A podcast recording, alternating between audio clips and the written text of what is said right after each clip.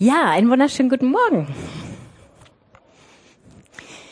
Ich weiß nicht, ob ihr das kennt, dass ihr ständig einen Ohrwurm habt.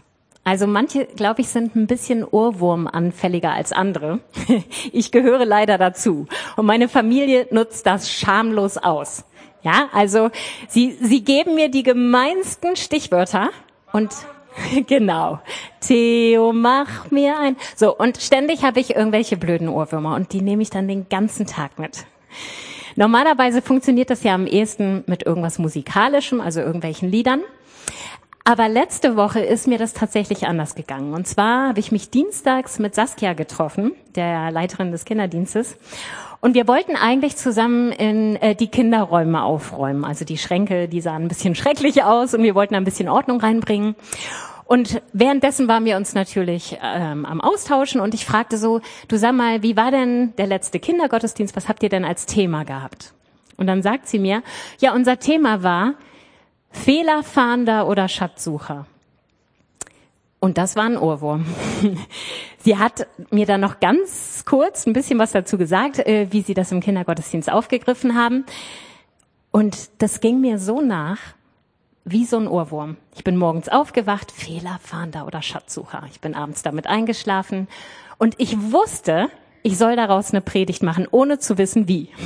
Und dann kam einen Tag später Joel zu mir und meinte, du, ich würde gerne schon mal hier so ein Thumbnail setzen äh, auf die Webseite. Weißt du schon dein Thema? Und ich so, ja, Fehlerfahnder oder Schatzsucher. Und er so, aha. Und dann bin ich nach Hause und dachte, Mist, jetzt ist das Thema klar. Und ich wusste immer noch nicht genau, was ich dazu sagen sollte. Aber es ließ mich nicht los. Lasst uns doch mal diese Begriffe angucken. Äh, wir nehmen mal die nächste Folie. Da habe ich mal ein Wort dick gemacht. Fehlerfahnder und Schatzsucher. Die beiden haben nämlich etwas ganz Entscheidendes gemeinsam. Fahnden, habe ich mal nachgeguckt, heißt etwas intensiv suchen, nachforschen, durchforschen oder untersuchen. Das heißt, wenn wir uns die beiden Wörter angucken, dann sehen wir relativ schnell, die Gemeinsamkeit ist das Suchen. Ja? Beide haben sich entschieden zu suchen und zwar auch beide nicht oberflächlich. Der Schatzsucher, wenn er nur an der Oberfläche kratzt, hat er keine Chance, einen Schatz zu finden, denn dafür muss man tief graben.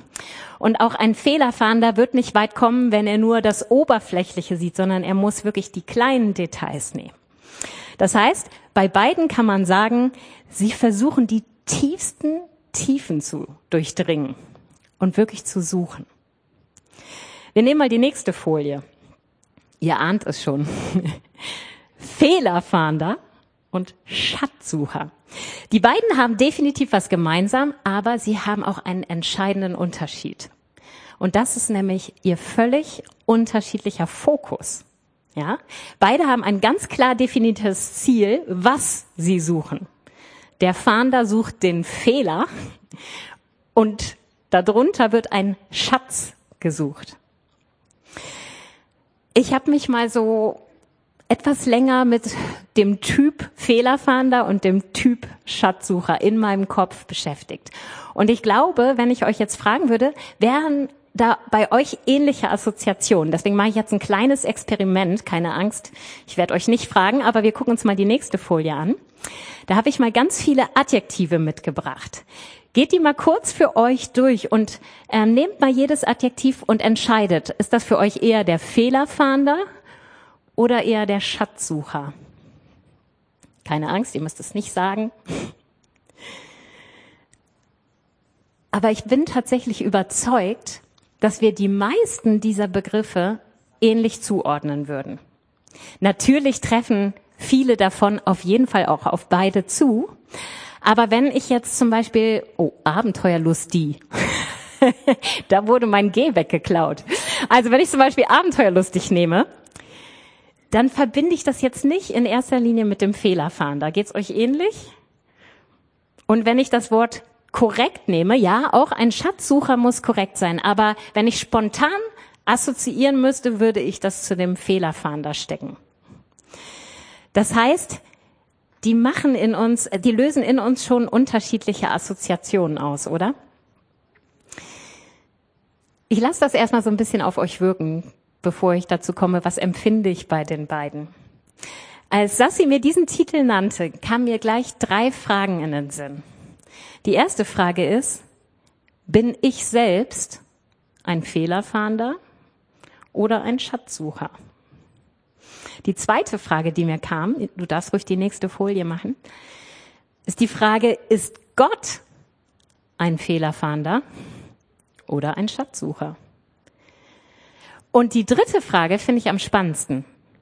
Kann ich selbst eigentlich ein Fehlerfahnder sein, wenn ich verstanden habe, dass Gott ein Schatzsucher ist? Oder kann ich ein Schatzsucher sein, wenn ich verstanden habe, dass Gott ein Fehlerfahnder ist? Spannende Fragen, oder? Fand ich. Ich fand sie so spannend, dass ich sie mit euch erörtern möchte. Ich habe natürlich Sassi gefragt, hä, warum, was, wie hast du dieses Thema jetzt bei den Kindern benutzt oder was habt ihr denn da besprochen? Und sie hat angeknüpft an die Tatsache, dass ja Einschulung war und Kinder neu mit Schule konfrontiert werden. Und dann ging es eben auch thematisch um Schule. Und dann hat sie das Beispiel genommen von Arbeiten. Wenn man in die Schule kommt, dann begegnet man schnell den Fehlerfahndern. Spätestens dann, wenn man eine, einen Deutschaufsatz geschrieben hat oder ein Diktat. Und wenn man schlecht war, dann sieht die Seite hinterher ziemlich rot aus. Und man kriegt genau vor Augen geführt, wo man die Fehler hatte. Und das hat sie zum Anlass genommen, darüber zu reden, ja, wie, wie geht's uns eigentlich mit sowas? Ich habe für mich überlegt, ist es vielleicht nur im Bereich Schule so, dass bewusst auf unsere Fehler geguckt wird, dass wir Fehlerfahnder sind. Und dann bin ich nur meine letzte Woche durchgegangen und ich dachte, nein. Ich weiß, ich bin morgens aus der Ausfahrt, äh, Einfahrt gefahren mit unserem Auto und bei uns ist es so doof, man kommt äh, auf die Hauptstraße zu und da parken immer Autos an der Seite. Das heißt, man kann wirklich schlecht einsehen, ob da ein Fahrradfahrer kommt. Wir wissen das ja, also schleichen wir uns wirklich aus der Ausfahrt raus, um dann um die Ecke zu gucken und im letzten Moment zu bremsen, weil man sieht wirklich ganz spät erst, ob ein Fahrradfahrer kommt. Für den Fahrradfahrer weiß ich, ist das eine echt blöde Situation, weil die haben immer das Gefühl, wir sehen sie nicht rechtzeitig. Ich gehe dann sofort ins Eisen und ich bin ja langsam, sobald ich ihn sehe. Jetzt war das wieder so eine Situation, es kam ein Fahrradfahrer, ich habe brav gebremst und dann fuhr er so an mir vorbei. Und ich wusste genau, er will mir mit seinem Blick sagen, das gibt's ja wohl nicht, dass Sie hier nicht aufgepasst haben. Und ich dachte innerlich, ich habe doch wirklich alles getan und fühlte mich echt. Also, ich, das war gemein. Dann war ich kurze Zeit später mit dem Auto dann endlich in der Stadt, war bei DM an der Kasse und vor mir stand eine ältere Dame, hat bezahlt ging dann zur Seite, ich war dann dran, habe meine Sachen bezahlt und dann kam die ältere Dame wieder, unterbrach die Kassiererin und mich und meinte, also ich habe gesehen, Sie haben mir das hier zweimal abgebucht. Und dann hat die Kassiererin ihr nett erklärt, nein, das ist, weil das ein Rabatt war und dann ist, steht das zweimal drin und beim zweiten Mal steht der Rabatt. Ach so, okay. Dann wollte ich eigentlich an dem Tag nur ganz kurz in der Stadt sein. Ich hatte nämlich wirklich Zeitdruck. Ich wollte nämlich diese Predigt vorbereiten. Und dann war ich so richtig stolz auf mich, dass ich alles innerhalb einer Viertelstunde im Schloss besorgt hatte. Und es fehlte nur noch eins, nämlich der Gutschein, den ich für eine Freundin kaufen wollte, äh, den man da an der Information kriegt. Dann komme ich zu diesem Informationsschalter. Es war Viertel nach zehn und ich wusste, ey, noch fünf Minuten und ich kann wieder nach Hause fahren. Und dann habe ich in 20 Minuten das mit der Stadt geschafft. Da steht auf diesem Informationsschalter so ein, so ein Schild. Aus Krankheitsgründen heute erst um 11 Uhr offen. Ja, ihr könnt euch vorstellen, wie es in mir gekocht hat darüber. Und zu allem Übel bin ich dann irgendwann, also ich musste dann ja zwangsläufig länger bleiben, die Geschichte geht später nochmal weiter, bin dann irgendwann verspätet nach Hause gekommen und wollte mich dann aufmachen zu einem Gebetsspaziergang. Und dann traf ich ganz kurz in unserem Hausflur, wir haben immer Gäste, weil wir da so Zimmer vermieten, die zwei neuen Gäste. Mit der Tochter hatte ich schon ein bisschen länger geredet. Die Mutter, die sah ich jetzt ganz kurz und irgendwie war die Situation so komisch. Ich merkte, sie wollte jetzt mit mir länger reden, aber ich war schon so unter Zeitdruck und dann bin ich rausgegangen und habe nur kurz gesagt, hallo. Und dann war ich erstmal die ersten zehn Minuten meines Gebetsspaziergangs damit beschäftigt, Tanja, Also das, das war richtig doof, was du gemacht hast. Die hat sich jetzt gar nicht willkommen gefühlt. Und wie konntest du die jetzt einfach ignorieren? Und ständig habe ich mit mir selbst diskutiert und wie biege ich das jetzt gerade und hoffentlich sehe ich die gleich nochmal. Oh, ja. Ich glaube, wir richten den Blick sehr gerne, sehr oft und sehr schnell auf Fehler, oder? Fehler bei uns selbst, also die hängen bei mir auch echt lang nach. Fehler bei anderen, die können wir ziemlich schnell sehen. Und auch Fehler, die Gott offenbar in unserem Alltag macht. Wir haben so ganz bestimmte Vorstellungen, Mensch, heute müsste das so laufen und dann läuft es nicht immer so. Und das empfinden wir dann als Fehler. Ich habe im Laufe der Woche erst einmal gedacht, vielleicht ist das unsere deutsche Mentalität. Also jeder, der jetzt nicht deutsch ist, kann sich entspannen. Ich habe ein Zitat gefunden von Professor Dr. Hans-Dieter Gelfert. Das fand ich sehr spannend. Da steht, in den Augen von Ausländern gelten Deutsche als nüchterne Macher, die nicht lange herumreden und eher zu einer gewissen Ruppigkeit bis hin zu schulmeisterlicher Rechthaberei neigen, dafür aber Dinge produzieren, auf die man sich verlassen kann. Die Deutschen selber halten sich für fleißig, ordnungsliebend, sauber, pünktlich und gründlich. Diese Eigenschaften, die als deutsche Tugenden gelten, setzen eine ernsthafte Grundhaltung voraus, die wenig Raum für Humor lässt. Also ich würde sagen, Deutsch gleich Fehlerfahnder. also ich habe mich in vielen wiedererkannt, vielleicht ihr auch. Ich habe dann aber trotzdem bei längerem Nachdenken relativ schnell gemerkt, dass wir Deutschen ziemlich viele biblische Äquivalente haben. Also es scheint nicht rein deutsche Mentalität zu sein. Mir fiel gleich mal Adam und Eva ein. Ne? Also beide tun was Verbotenes, essen von der Frucht des Baumes, von dem sie nicht essen dürfen. Und dann kommt Gott zu Adam und Adam sagt, ja, Augenblick mal, die Frau, die du mir zur Seite gegeben hast, sie gab mir von dem Baum und ich aß. War ja wohl definitiv Evas Fehler. Dann wird Eva von Gott angesprochen und Eva sagt, nee, nee, nee, nee, die Schlange hat mich getäuscht, da aß ich. Also definitiv Fehler der Schlange. Die Fehler anderer Menschen stehen uns recht schnell vor Augen und da können wir ganz schön hart sein. Jona ist da ein gutes Beispiel für. Jona war klar, die Stadt Ninive, oh, da geht's auf und ab. Also wenn jemand Strafe Gottes verdient hat, dann ja wohl die. Und dann ist er ja erst nicht bereit, da überhaupt hinzugehen, weil er Angst vor denen hat. Gott kriegt ihn dann ja trotzdem dazu und dann hat er schon irgendwie Freude dran, ihnen das Gericht Gottes zu sagen. So, also Gott wird in so und so viel Tagen diese Stadt vernichten.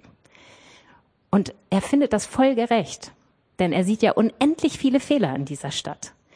Und wir wissen, wie die Geschichte weitergeht. Gott verschont diese Stadt, weil sie nämlich Buße tut und umkehrt von dem, was sie getan haben. Und deswegen äh, bringt Gott kein Gericht über diese Stadt. Und Jona ist zutiefst entsetzt darüber. Aber die haben doch Fehler. Wie kann es sein, dass Gott sie nicht vernichtet? Genauso die Fehlersuche bei uns selbst. Mose kennen wir alle.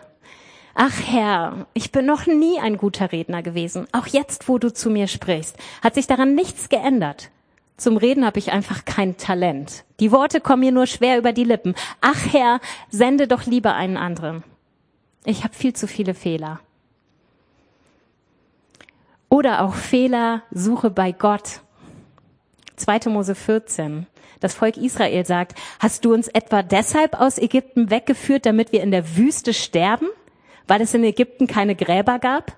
Warum hast du uns das angetan, dass du uns aus Ägypten herausgeführt hast? Ist dies nicht das Wort, das wir schon dort zu dir geredet haben? Lass ab von uns, wir wollen den Ägyptern dienen. Es wäre nämlich besser für uns, den Ägyptern zu dienen, als in der Wüste zu sterben. Das sagen sie von jahrzehntelanger Sklaverei. Ich könnte diese Liste noch unendlich weiterführen und ich glaube deshalb, weil wir Menschen fehlerfahnder Mentalität haben. Was genau ist denn jetzt überhaupt so der Unterschied? Für mich, vielleicht definiert ihr das für euch ein bisschen anders, aber für mich ist ein Fehlerfahnder jemand, der grundsätzlich mit dem Negativen rechnet. Ihr kennt das bestimmt alle, wenn, wenn ihr so eine weiße Seite habt und da ist irgendwo ein Mini-Fleck, dann richtet sich unser Blick automatisch auf diesen Fleck. Das geht mir leider auch mit meiner Kleidung so. Ich bin ein Trottel beim Essen. Also es passiert mir eigentlich jedes Mal, dass ich mich bekleckere. Und das zieht meinen Blick magisch an. Ja, es kann wirklich der Rest meiner Kleidung komplett sauber sein. Wenn ich einen Fleck habe, dann schaue ich ihn mir an. Man konzentriert sich also als Fehlerfahnder besonders auf die Dinge, die nicht richtig ins Bild passen, die Störfaktoren sind. Und dann hat man eine gewisse Unnachgiebigkeit und Hartnäckigkeit, diese Fehler aufzuzeigen und auszumerzen. Und man kann sich richtig an diesen Fehlern festbeißen. Ein Schatzsucher dagegen rechnet für mich immer mit dem großen Durchbruch. Das erfordert wache und geschärfte Sinne und eine permanent suchende Haltung, wenn man unterwegs ist.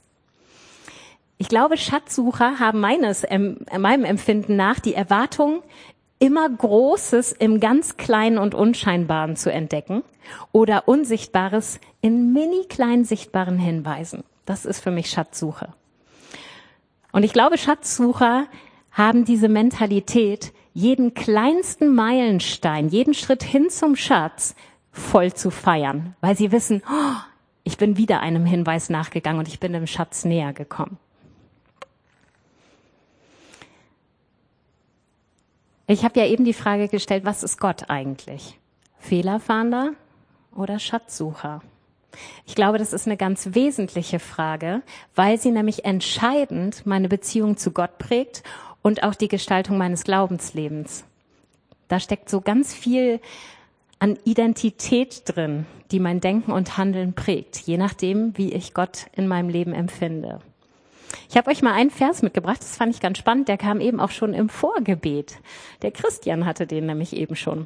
In 2. Chronik 16, Vers 9, da steht, denn des Herrn Augen durchlaufen die ganze Erde, um denen treu beizustehen, deren Herz ungeteilt auf ihn gerichtet ist.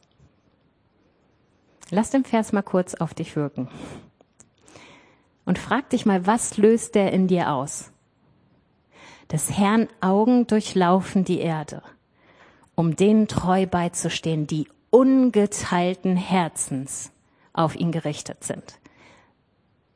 Siehst du das so? Empfindest du das so wie, wie dieser Polizist, der da steht? Pass auf, was du tust.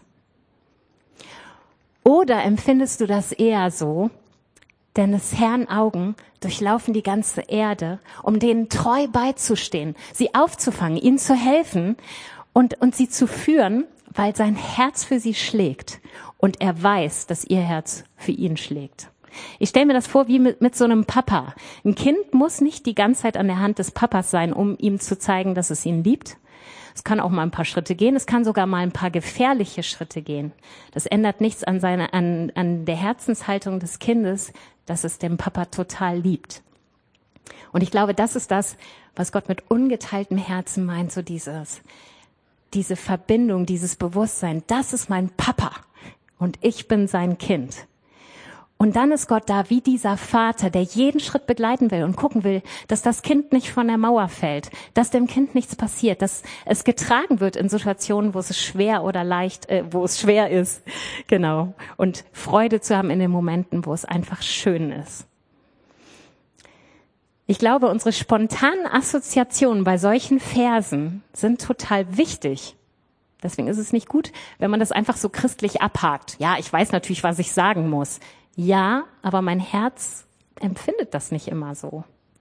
Ich weiß nicht, was in deinem Herzen passiert ist bei diesem ganzen Prozess. Wachstum ist kein Zufall. Das haben wir ja jetzt seit Januar schon immer mal wieder in unseren Predigten, dass wir darüber sprechen. Was löst dieser Titel bei dir aus? Wachstum ist kein Zufall. Das kann der Polizist sein. Und dann ist das enormer Druck. Erwartest du mal wieder eine neue Fehleranalyse Gottes oder die Entdeckung neuer Wachstumschancen inmitten deines Alltags? Das hat ganz viel damit zu tun, ob du Gott als Fehlerfahnder oder als Schatzsucher empfindest. Und ich möchte dich ermutigen, ignoriere das nicht, sondern wenn du spürst, dass da was in dir brodelt, dann leg das Gott hin. Da, da ist David so ein cooles Beispiel in einem Psalm, wie viel offen und ehrlich er sein Herz vor Gott kommuniziert. Und da sind auch nicht immer gute Gedanken drin. Und die dürfen wir Gott so bringen und dürfen sagen, ich, ich brauche da wirklich Offenbarung von dir. Lukas 19, Vers 10, da steht über Jesus, und der Menschensohn ist gekommen, um zu suchen und zu retten, was verloren ist. Ich kann euch also definitiv schon sagen, Gott ist ein Sucher. Und die Bibel macht an vielen Stellen eindeutig klar, sowohl Gott der Vater als auch Jesus sind definitiv auf der Suche nach dir. Sie suchen uns. Und der Vers sagt auch ganz klar, mit welchem Ziel. Sie suchen uns, um zu retten. Und in diesem Retten steht eine Wiederherstellung, da steht Heilung, da steht Freisetzung mit drin. Und für dieses Suchen und uns finden mussten sie sogar einen hohen Preis zahlen. Und jetzt, ich, ich finde dieses Gleichnis vom Schatz im Acker total spannend. Jetzt habe ich mir die Bibelstelle nicht rausgeschrieben. Oh, das ist nicht gut. Oder die Bibelfragen. Matthäus 13. Oh, Gott sei Dank steht das hinten zusammengefasst. Matthäus 13, Vers 44. Ich lese es euch mal kurz vor. Das Reich der Himmel gleicht einem im Acker verborgenen Schatz den ein Mensch fand und verbarg. Und vor Freude darüber geht er hin und verkauft alles, was er hat und kauft jenen Acker. Wiederum gleicht das Reich der Himmel einem Kaufmann, der schöne Perlen suchte. Als er aber eine sehr kostbare Perle gefunden hatte, ging er hin und verkaufte alles, was er hatte und kaufte sie. Hier sind definitiv Schatzsucher unterwegs. Hier kommt sogar das Bild des Schatzes regelrecht vor. Dieses Gleichnis geht um das Reich Gottes und eigentlich um unsere Freude, wenn wir den Schatz des Evangeliums kennengelernt haben, wenn wir erkannt haben, wie genial es ist, was Jesus für uns getan hat und dass er unsere Beziehung zu Gott wiederherstellen will und wie wir alles stehen und liegen lassen, um ihm zu folgen. Aber Jesus ist in allem immer erst unser Vorbild. Und wenn ich das Gleichnis vom Schatz im Acker lese, dann weiß ich, dass Jesus uns das vorgemacht hat. Jesus war bereit, alles zu geben, um dich als Schatz zu finden. Und mit alles meine ich alles. Angefangen von der Herrlichkeit im Himmel, von dem Reichtum, den Engeln, die ihm gedient haben, allem. Er ist als Baby arm in einem Stall geboren worden. Und nicht genug. Er hat statt Verehrung die ihm zustand, Verspottung hingenommen, Ablehnung, Hass und war dann bereit, ans Kreuz zu gehen und zu sterben. Und diesen Preis hat er bezahlt, um dich zu finden. Ich glaube, wenn wir das verstehen, müssen wir nicht mehr darüber nachdenken, ob Gott ein Fehlerfahnder oder ein Schatzsucher ist. Ich möchte dir das heute echt zusprechen. Gott sucht nach dir und war bereit, alles dafür zu geben, um dich zu finden. Meine letzte Frage war ja, ist es möglich, Gott als Fehlerfahnder zu empfinden und selbst ein Schatzsucher zu sein? Wir haben ja schon rausgefunden, eigentlich ist Gott kein Fehlerfahnder. Aber manchmal kommt es uns so vor. Und wenn wir ihn so verstehen, ist es dann für uns möglich, Schatzsucher zu sein? Ich glaube, dann fehlt uns eine wesentliche Grundlage für ganz entscheidende Dinge in unserem Glaubensleben. Wenn wir da schon so ein kleines Häkchen haben im Kopf sozusagen. Ich habe mich gefragt, ist es möglich, dankbar gegenüber Gott zu sein, wenn ich ihn als Fehlerfahnder wahrnehme? Was ist mit Vergebung? Kann ich vergeben oder habe ich das Gefühl, Gott kann mir vergeben, wenn er Fehlerfahnder ist? Was ist mit Treue und Verbindlichkeit, wenn ich merke, ich habe Fehler gemacht?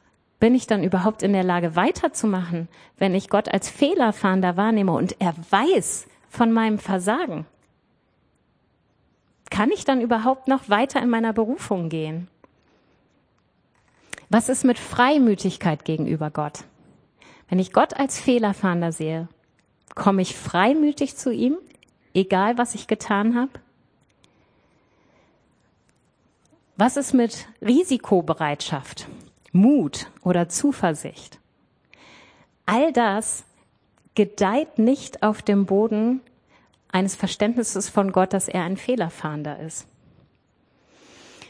Und ich glaube, Gott weiß ganz genau, auf welchem Boden wir am besten gedeihen.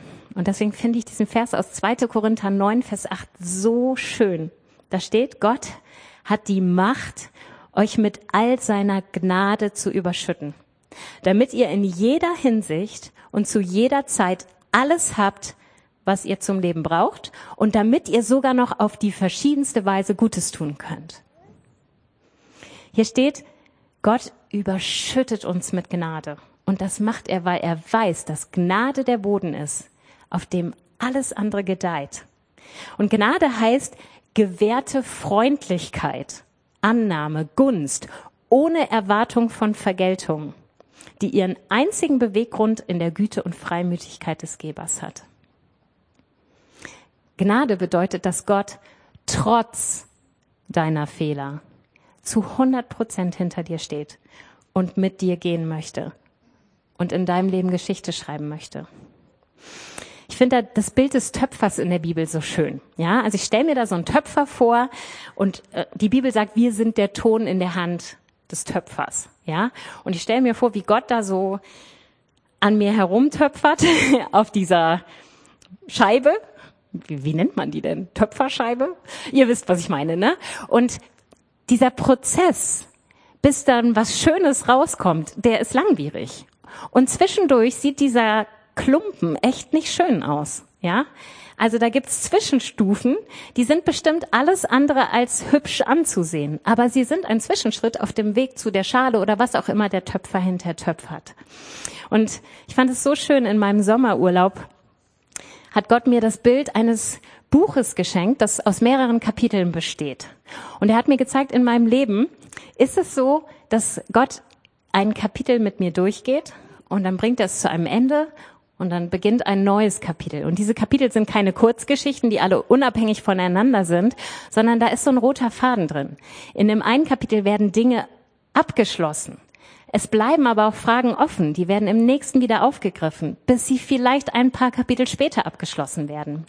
Und Gott hat mir durch dieses Bild so deutlich gemacht, ich bin so ein Typ, ich halte tierisch lange an meinen Fehlern fest auch an meinen Schwächen, gerade Charakterschwächen. Und ich ziehe die ewig in meinen Gedanken mit rum und, und das zieht mich manchmal so richtig runter. Und Gott hat gesagt, Tanja, du, du holst dir noch Fehler von der Vergangenheit raus, die sind in alten Kapiteln schon längst erledigt. Da sind wir schon durch. Und du bist an ganz anderen Stellen in deinem Leben. Du darfst das getrost liegen lassen. Und vertrau mir, dass ich in jedem Kapitel die richtigen Schritte mit dir gehe. Jetzt sitzt du hier und sagst vielleicht, ja, aber es ist doch total wichtig, dass wir unsere Fehler kennen. Es ist doch wichtig, nach Fehlern zu fahnden, sonst können wir uns ja gar nicht verändern. Ja, das stimmt. Ihr kennt das bestimmt, dass man aus dem Wort Fehler, wenn man die Buchstaben verändert, das Wort Helfer machen kann. Das sind exakt die gleichen Buchstaben. Und ja, das ist so. Fehler helfen uns zu wachsen und ohne geht es nicht. Aber die Frage ist, sollen wir nach unseren Fehlern, fahren, Fehlern fahnden? Die Bibel sagt nein. Also zumindest lese ich das so. Da steht zum Beispiel in Johannes 16, Vers 8, dass das die Rolle des Heiligen Geistes in meinem Leben ist. Da steht nämlich, er überführt von Sünde. Und in Römer 2, Vers 4, ach, das ist so schön ausgedrückt, da steht, Gottes Güte bringt uns zur Umkehr wir sollen gar nicht Fehler fahnden. Hier ist der Heilige Geist und der ist nicht der Fehlerfahnder, sondern der ist so nah an Gottes Güte dran, dass er uns alles auf dieser Grundlage zeigt. Und ich kann total entspannt sein, dass Gott mir, wenn ich offen bin für sein Reden, das ist natürlich vorausgesetzt, dass er mir zur rechten Zeit die rechten Dinge in meinem Leben zeigt, an denen ich wachsen soll. Und glaub mir, das funktioniert. ich habe immer was, wo ich genau weiß, da ist Gott gerade dran, ohne dass ich lange in mir suchen muss. Und ich kann vertrauen, dass Gott immer zur rechten Zeit an die richtigen Dinge rangeht. Wie können wir also eine Schatzsuchergesinnung entwickeln? Das ist ja eigentlich die wichtigste Frage. Ich habe ja schon gesagt, entscheidend ist, was du über Gott denkst. Und wenn du merkst, dass du Gott als Fehlerfahnder wahrnimmst, dann, dann ermutige ich dich. Sei da offen mit Gott. Er weiß das ja sowieso. Und leg ihm das hin und bitte ihn um Offenbarung, wie er wirklich ist. Und bitte ihn darum zu, zu begreifen oder wirklich in der Tiefe zu erfassen, was es heißt, dass er ein Schatzsucher für dich und in deinem Leben sein möchte. Und dann können aber auch wir was tun. Ich habe äh, vor ein paar Tagen, ich bin eigentlich selten bei Instagram. Es ist irgendwie nicht so meine Welt, muss ich ja sagen. Aber letztes Mal musste ich irgendwie eine Story posten für den Lego-Tag und da habe ich mal kurz durchgescrollt und dann werden einem ja die Kontakte da angezeigt, denen man folgt und die einem selber folgen. Ähm, und da ist unter anderem eine Elena Schulte, die kenne ich noch, als sie ein Teenie war. Und die schreibt selber Bücher und wir sind über unsere Bücher sozusagen wieder in Kontakt gekommen nach Jahren. Ich habe die wirklich seit sie 15 ist nicht mehr gesehen. Und die äh, postet ganz viel. Und zwar auch wirklich richtig gute Gedanken. Und über so einen Post bin ich gestolpert. Und sie hatte vier Punkte, die für mich tatsächlich diese Schatzsuchermentalität in Gang bringen. Und zwar war ihre erste Frage, was willst du heute weglassen? Und sie meint, am Anfang des Tages ist es so gut, Entscheidungen zu treffen. Was will ich weglassen?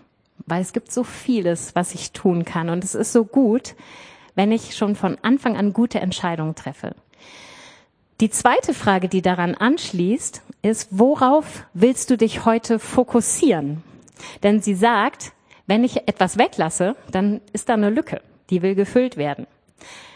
Und die schafft Raum für das, was wichtig ist. Hier geht es also um, um richtige Prioritäten. Und es ist so wichtig, dass wir Gott morgens schon die Möglichkeit geben zu sagen, präge du meine Prioritäten.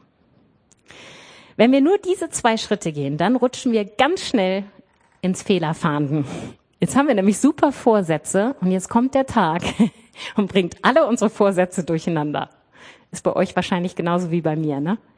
Das heißt, wenn wir jetzt nur diese zwei Schritte gehen, dann können wir jetzt schon wieder ganz enttäuscht zurückgucken und sagen, Mist, alles, was ich mir vorgenommen habe, hat heute nicht geklappt. Deswegen ist der dritte Punkt, wo darfst du von Anfang an bewusst Idealbilder loslassen?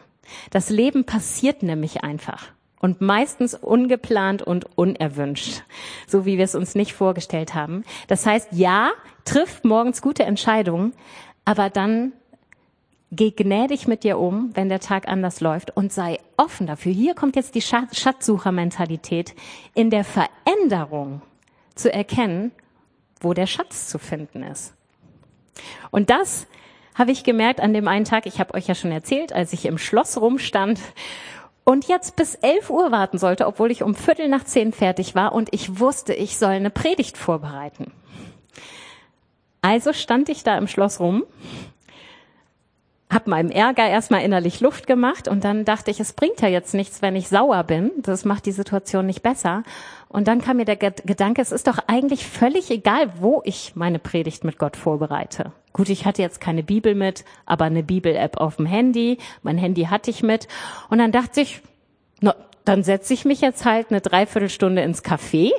Ne? Da oben ist ein echt nettes Café. Da habe ich mir ein Latte Macchiato und einen Riesenkeks bestellt. Und dabei habe ich Gott gesagt, und jetzt hast du eine Dreiviertelstunde lang völlig viel Zeit, um zu mir zu reden.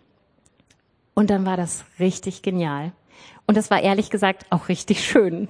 Also mit dem Latte und dem Keks und dabei einfach so die Gedanken so von Gott beeinflussen zu lassen und darüber nachzusinnen. Es war eine richtig erfüllte Zeit. Und ich glaube, das ist das, was Gott von uns möchte. Und deswegen der letzte Schritt, gehe bewusst mit Gott an deiner Seite. Lebe im Hier und Jetzt und verpass nicht die schönen Momente, nur weil sie vielleicht anders aussehen als das, was du eigentlich geplant hast, sondern entdecke, wie so ein Schatzsucher, überall diese, diese Mini-Möglichkeiten, die Gott in deinen Alltag setzt, um Großes daraus zu machen. Und ich glaube, wenn wir da neu lernen zuzugreifen, dann werden wir Schatzsucher. Ich war, und damit schließe ich, ein äh, letztes Mal auf einer Fortbildung, als ich noch Lehrerin war. Das klingt jetzt komisch für mich. Genau, also es war meine letzte gemeinsame Fortbildung mit den anderen Lehrern zusammen. Und da haben wir eine Geschichte am Ende mitbekommen und die hat mich irgendwie inspiriert. Die fand ich cool. Und zwar ging die um einen Bauern. Und der Bauer, das war eigentlich so ein recht griesgrämiger Mann und irgendwie ging er sich selbst damit auf den Keks dass er eigentlich immer nur negativ drauf war. Und irgendwann hat er beschlossen, morgens aufzustehen und bevor er rausging und in den Tag hineinging, hat er sich in die linke Hosentasche ganz viele Kaffeebohnen gesteckt. Ja, eine Handvoll Kaffeebohnen. Und dann ist er durch den Tag gegangen und immer, wenn ihm irgendwas begegnet ist, wofür er danken kann, hat er eine Kaffeebohne aus der linken Tasche genommen und in die rechte Tasche gesteckt. Und abends hat er aus der rechten Taschen, Tasche alle Kaffeebohnen rausgeholt und hat gestaunt, wie viele das waren. Und dann hat er nochmal Danke gesagt für all das, was ihm an, diese, an diesem Tag begegnet ist. Und er konnte sogar Danke sagen an Tagen, Tagen, wo nur eine Kaffeebohne gewandert ist. Aber es ist immer eine gewandert. Und das hat mich irgendwie inspiriert. Wir dürfen Schatzsucher inmitten unseres Alltags sein und Gott möchte uns so viele Möglichkeiten geben, wenn wir offen dafür sind, sie zu sehen. Wir dürfen und sollen Sucher sein. Ihr kennt alle die, den Vers aus Matthäus 7, Vers 7, wo steht, bittet, so wird euch gegeben, suchet, so werdet ihr finden, klopft an und es wird euch aufgetan. Und ich spreche euch das zu. Gott sagt, wenn wir ihn suchen, dann lässt er sich finden. Aber mit welchem Fokus suchen wir? Und da möchte ich alle die ermutigen, die schon lange mit Gott gehen. Überprüf deinen Fokus. Was genau nimmst du in den Blick? Und wenn du noch ganz frisch auf der Suche bist und so richtig kannst du noch gar nicht fassen, was du suchst, aber du spürst, es hat was mit Gott zu tun, deine Suche. Und vielleicht hat es auch mit den drei wesentlichen Fragen zu tun in, in unserem Leben, nämlich, wo komme ich her? Warum bin ich überhaupt und wo gehe ich hin? Dann kann ich dir sagen, auch dir spricht Gott zu, dass er sich finden lassen will. Und er hat für jede dieser großen Fragen die richtige Antwort. Denn in seinem Wort steht, wir sind aus ihm und durch ihm und zu ihm hin. Er deckt alle drei Grundfragen ab. Das heißt, lass dich ermutigen. Gott ist auf der Suche nach dich, nach dir und zwar nicht nur als eine Nummer. Ja, ah, noch drei mehr glauben an mich. Sondern er ruft dich bei deinem Namen, sagt sein Wort. Und du darfst dich finden lassen. Amen.